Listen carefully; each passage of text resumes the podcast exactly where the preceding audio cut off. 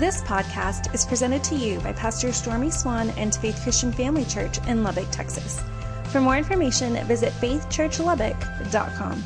Well, praise the Lord as our ushers are receiving this. Man, I just encourage you to keep praying. It's kind of like the song that they sang. Our God is able. Just don't give up, okay? Don't give up. And the only time we fail is when we fail to get back up. Just keep getting back up. Okay. Let's go to the book of Matthew, chapter 28. Matthew 28.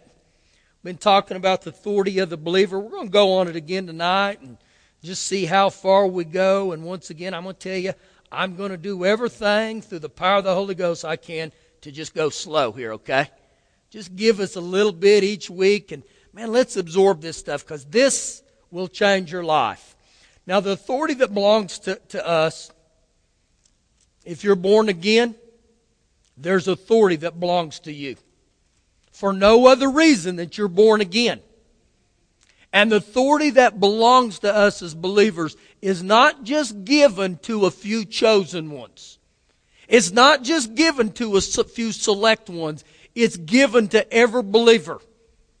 Salvation is for all, and all who get saved can operate and function under the authority that Jesus gives us. The issue with the authority is number one, I got to know what my authority is. And number two, I've got to know how to use it. Now, if you took a $20 bill and put it in a, a secret compartment of your wallet or your purse, and you said, I'm going to put that in there for, for emergencies. And you put it in there, and one day in your life, you had an emergency, but you forgot that it was in there, it would do you absolutely no good. So once again, that's the same with the authority that the kingdom of God has issued to us. That just because I have it and it's there, unless I, I, I exercise it, it's not going to do me no good. Now let's begin here in Matthew chapter 28. Uh, let's just start in verse 16. Matthew 28, verse 16. Then the eleven disciples went away into Galilee to the mountain which Jesus had pointed for them. And when they saw him, they worshipped him, but some doubted. And Jesus came and spoke to them, saying, All authority has been given to me. Now look what Jesus says. All authority has been given to me. How did Jesus obtain all that authority? Well, we go back and review from the last few weeks that Jesus came to the earth as a man. He was tempted as a man. He died as a man. And he went to hell even as a man. And so while he was in hell, he took back all the authority that Adam had given to the devil when Adam sinned. And so right here, this tells me how Jesus obtained all that authority. Keep reading. All authority has been given to me. Where? In heaven and on earth. Now, if I stop reading right here, many will look and say, well, Jesus has all the authority in heaven and earth. And if Jesus has all the authority, then it's all up to Him. And that's the way a lot of Christians view things. That, well, if, if God wants me well, then He'll just heal me. If God wants me set free, then, well, guys, there's a part that we all play in this, okay? Now let's keep reading here, and Jesus will give us some uh, insight. Verse 19 Go therefore, or therefore go. Now, right here, guys, he is, he is authorizing me and you to go. And so he says, Go therefore and make disciples of all nations, baptizing them, people, in the name of the Father, the Son, and the Holy Spirit, teaching them, the people, the disciples, to observe or obey all things that I've commanded you. And lo, I am with you always into the, even to the end of the age. So when I read this, all the authority that Jesus has, He's now conferred it or given it to us as believers. Now, what is authority? Authority is delegated power. So what this means, guys, is we are under the authority of Jesus. But he's saying here, go therefore and do these things. Now, I couldn't do these things if I didn't have authority to do them. But we are under his authority. Now, let's go to the book of Ephesians, chapter 1. Ephesians, chapter 1. And I, I believe this very strongly for all of us as believers. A lot of the problems we have as believers is because we permit it or we allow it. Now, understand this Jesus is telling us, you're going to have to do something, okay? He's telling us, I've done everything I'm going to do. Now, I am transferring all of my authority to you. Now, in these upcoming weeks, we're going to talk real strong about our authority. Man, I tell you, we are loaded with authority. And it'll come where you begin to understand it, you begin to know it, and you begin to use it and do it. Ephesians 1, verse 22. And he put all things where? Under his feet. These things are under Jesus' feet. And he gave him, Jesus, to be the head over all things to the church. Now, understand what he's talking about here. Jesus is the head me and you were the body, we're the church. You know what the church is? It's not this building. The church is the body of Christ. The church is made up of people. Now look back what he said here. He said, and he to be the head over all things to the church.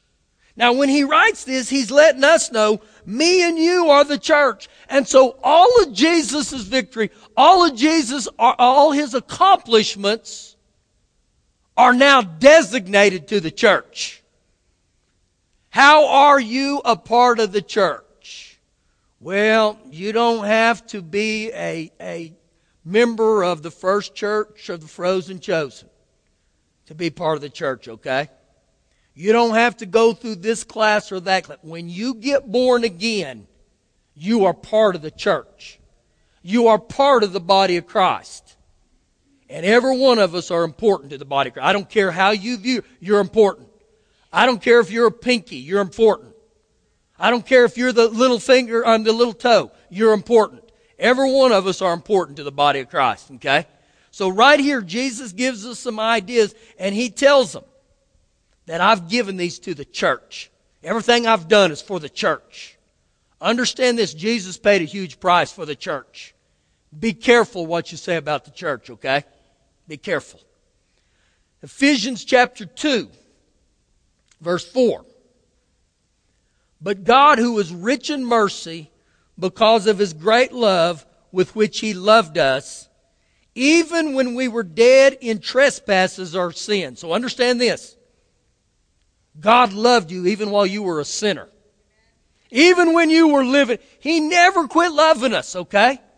He might not have liked what we were doing, but He still loved us. Even when we were sinners. And so that tells me, guys, man, He's going to receive you just as you are, okay? I don't care how bad of a sinner you are, God loves you. This is the message the world needs to hear right there. God loves you. God loves you, okay? Keep going here. Verse 5 and he's made us alive together with Christ. How? By grace you have been saved. Okay, now think about this just for a minute. By grace, you know what grace is? Unmerited favor. So when you got saved, it was not by anything you've done. It was not because you did a hundred Hail Marys yesterday. It's not because you went to church anything. No, salvation is a gift. And so he said that he saved us by the grace through Christ Jesus. Okay, so I've been born again by Christ Jesus. How does that happen? Once again, it's John 3 where Jesus said to Nicodemus, you must be born again. Being born again, guys, though, is more than just a one-time confession. Jesus wants us to live for him. That's why he said to his disciples, come follow me. Come follow me. He didn't say, get born again and run back to the world. He said, follow me. So right there's the first thing we got to see. That we've been made alive together. With who? With Christ. With Christ, okay? Verse 6.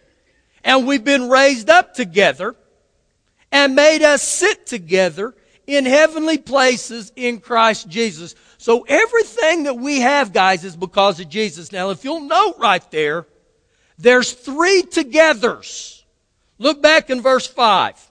And he's made us alive together. Now, these are talking about our union with Jesus, like we're married to him. So we're alive with Christ. You know what that's talking about? His resurrection. Verse 6. And he raised us up together. That's his ascension. And he's made us sit together in heavenly places in Christ Jesus. That's his present rule. So if we're all this in Christ Jesus, guess what? Everything that His name and that throne represent, they've been delegated to me and you. Just because of the blood of Jesus upon us. Now, let me help you just a little bit how you see that. When you were born into this world, what did you do to get born here? Absolutely nothing. Whoop! You came tumbling out, and there you were. Oop, there he is. And what did you do to get your name? Absolutely nothing. Nothing. Now, my last name is Swan. That's my father's last name. And my father didn't say to me, Now listen, you little knucklehead, you're going to have to earn this last name. No, it was just given to me. So everything that my father had, his honor, his dignity, everything became mine. Everything in his house became mine. This is exactly how it is in the kingdom of God. And all it is, once again, is I receive Jesus as Lord and Savior of my life. And God says, You are part of the family. Praise the Lord. Praise the Lord. And guess what? In my own life, you've heard me say this, I caused a lot of pain and I did a lot, a lot of sinful things my teenage years. But never in all those teenage years did I walk in and my dad look at me and say, you got to get a last, a new last name. I'm done with you now. He never said it. He may have thought it. But he never did it. That's the same as us as children of God. When you make a mistake, God doesn't say you're out. That's why God put in the clause for me and you to repent. He said, man, if you'll just repent and keep your heart right, I'll forgive you and I'll cleanse you. And so I want you to see right here why some of these things happen for us. But everything the throne represents has been designated to me and you. The authority from that throne has been designated to me and you. Now, turn over a couple more pages to Ephesians chapter 6. We may get out of Ephesians, I don't know. Ephesians chapter 6. Now, as you're turning to Ephesians 6, remember when we read there in Matthew 28 where Jesus said, All authority is given to me in heaven and earth? I want you to think about that just a second. Where's Jesus right now? He's in heaven. And where are me and you right now? We're here on earth. So what has happened is, guys, Jesus isn't at earth. He's not coming back to earth until he comes back for us in the second coming. And it's going to be a good day. It's going to be a great day, but that's not happening yet.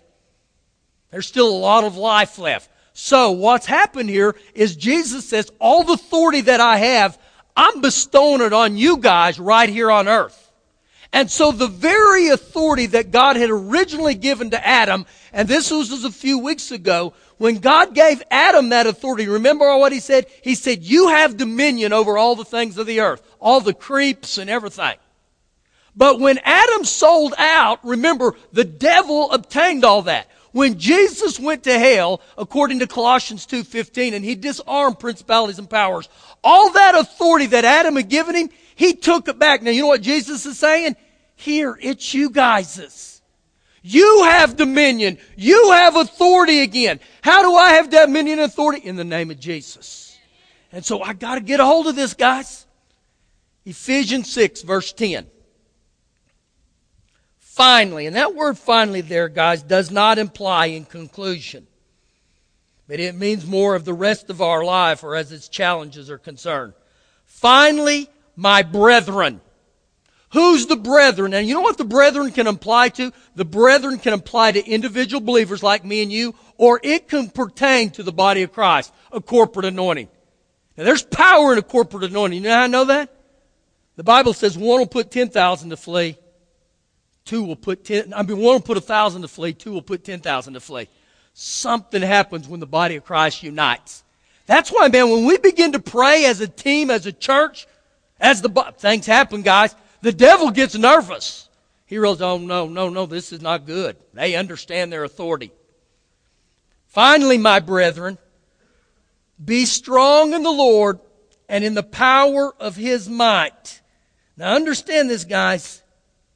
Not be strong in your power or your might. Who did he say? Be strong in the Lord and the power of his might. Here's an illustration that will help you. Now remember, authority is delegated power. Let's just say that Tech had a big football game tomorrow night. After the game, you have 50,000 plus people that are leaving the stadium. The traffic's nuts. So we have police officers that are standing in the middle of the street. And guess what happens when the police officer does this? You know what people do? They stop if they're smart. He does that.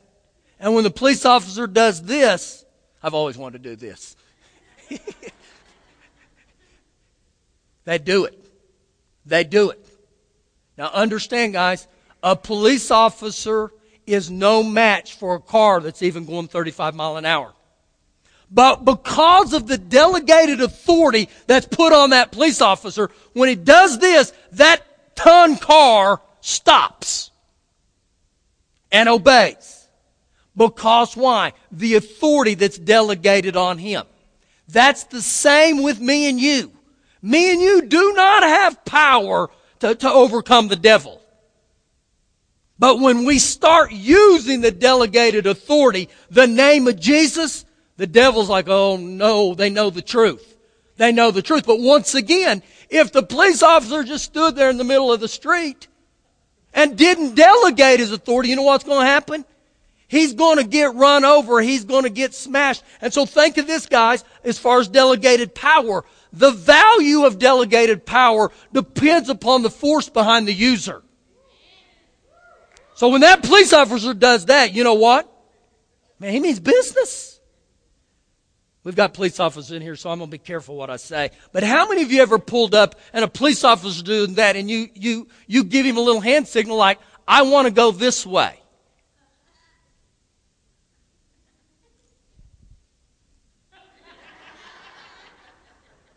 And you pull that taser out and you're like, okay, okay, no.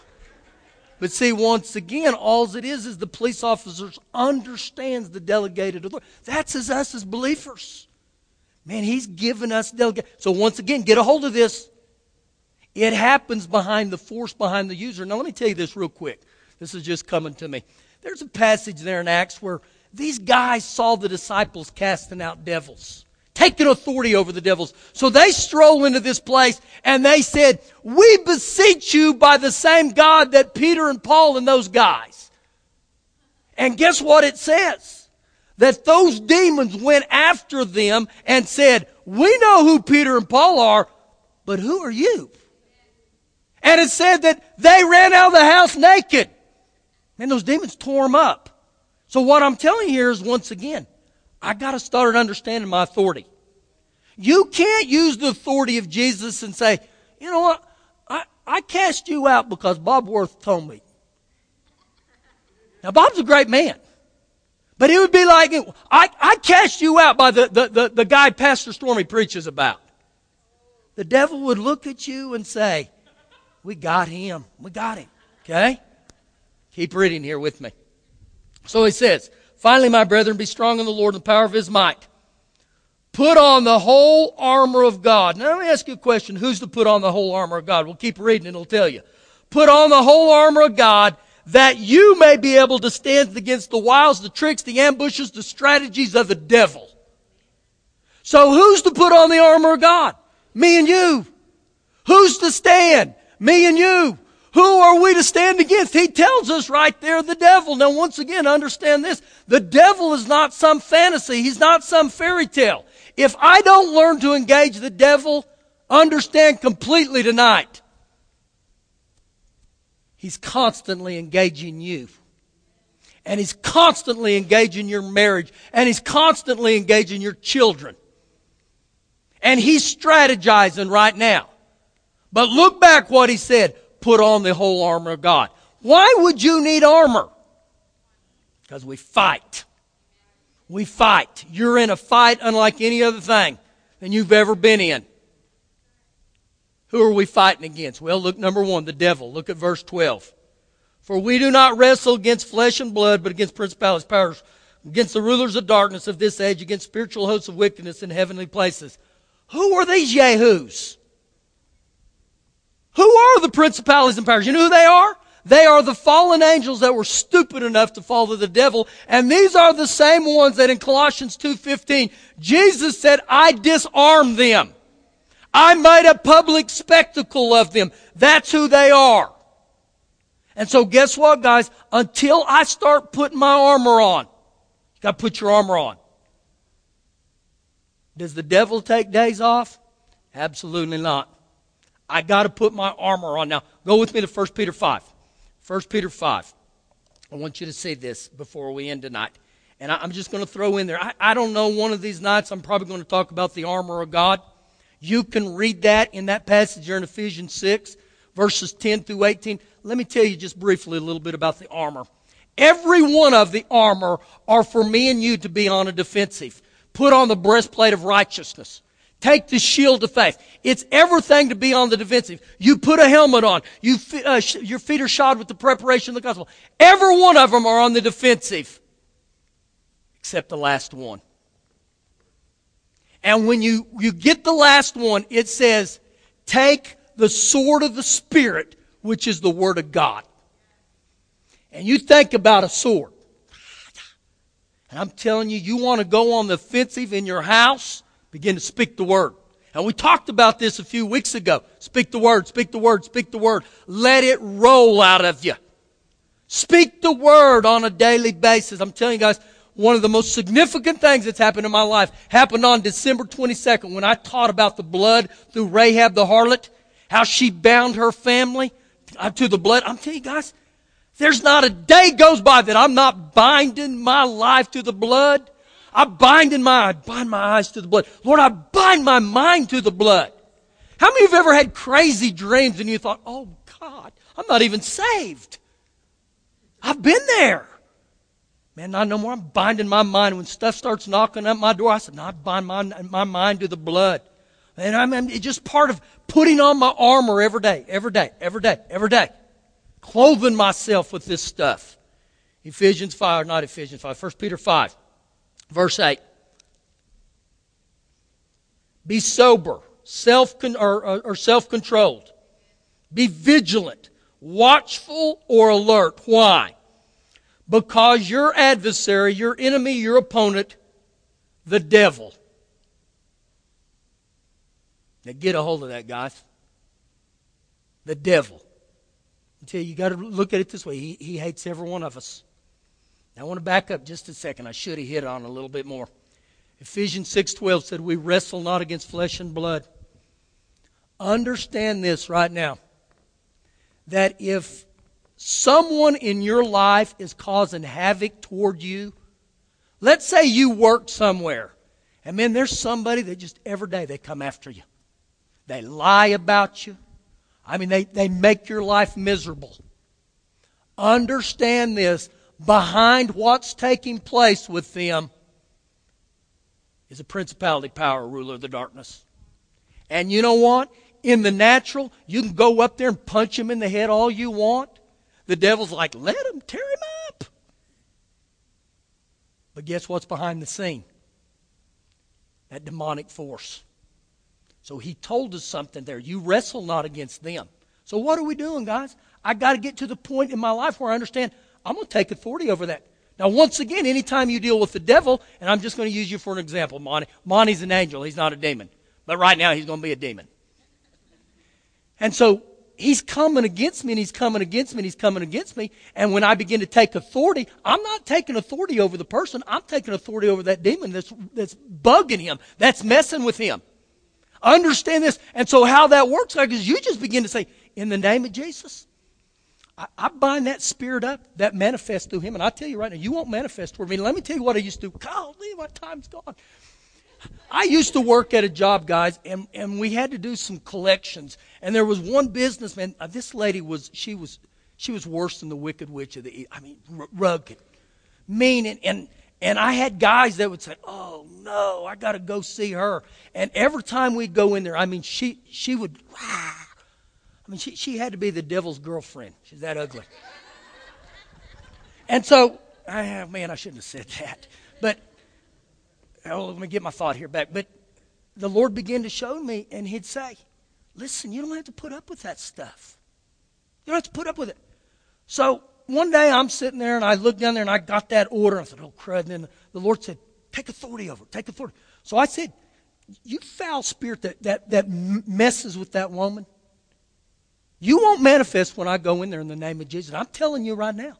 You will not. So I go strolling in and she sees me and she knows who I'm with and she looks at me. So under my breath, I said, huh, the name of Jesus. You won't manifest in, in the name of Jesus. Once again, the authority is strong on the, the, the, it's behind the force of the user. So I mean, I got the eye of the tiger. I'm looking in the name of Jesus. And, I mean, and I'm not, I'm not doing it toward her because I realize she's just yielding to that thing. So she comes up and I'm telling you, the love of God comes on me. I begin to talk to her. I begin to communicate. And I have a wonderful conversation. Everything's well. Well, I used it for my advantage. The next few times that all the other guys got that order, they'd say, Oh, no, we got her. I'd say, You know what? I'll take that if you'll buy me a hamburger. You can have it, dude. And I'd, I'd bind it up. I'd bind it up and say, Not in the name of, you're not going to do that. You're not going to do that. Now, I'm telling you guys, I can tell you, I'm refereeing for years. We'd have crazy coaches. I'd take authority over them too. I'd say, that ugly spirit in him, huh? you won't manifest when I'm in here. And there were times I was refing, man, it kicked the blade. I'd say, in the name of Jesus, I told you. And so once again, this is what I'm talking about. Now, golly, we got to 1 Peter 5. I don't know if we can keep going there. Once again, look right here. This is maybe where we're going to pick up next week. But understand. Now, let's just keep going here real quick. I got to get this to you tonight. He, said, he said, because your adversary, the devil, walks about like a roaring lion, seeking whom he may devour. Now think about that. Seeking whom he may devour. If he could devour me and you anytime he wanted, he'd already done it. Who does a lion prey after? I'm going to tell you who a lion preys after. He preys after the weak, he preys after the isolated, and he preys on the ones that aren't alert. That's what happens. But look at verse 9. Resist him. There's no way I can resist him unless I have power and authority to resist him. Now you do. You have power and authority. Now look what it goes on to say here. Resist him. Steadfast in the faith. You know what that means? You can't be movable. You've got to be immovable. You've got to be rooted. You got to stand and you got to stand and you stand and you stand and you keep resisting. You keep resisting. Because think about this. If we were to go to the plains of Africa tonight, do you think the lions there take days off? Absolutely not. It's the same as the devil. And day after day you stand and day after day you stand and resist him. Now that's next week. We're really going to get over on our resisting man, we begin to resist. We begin to resist. But understand this, guys. You got to be taught this stuff. Let me, let me end with this tonight. Every day in Africa, the gazelle arrives, and the gazelle knows that if he's not faster than the fastest lion, he'll die. And every day in Africa, the lion arises, and the lion knows that if he's not faster than the slowest lion, he's going to starve to death.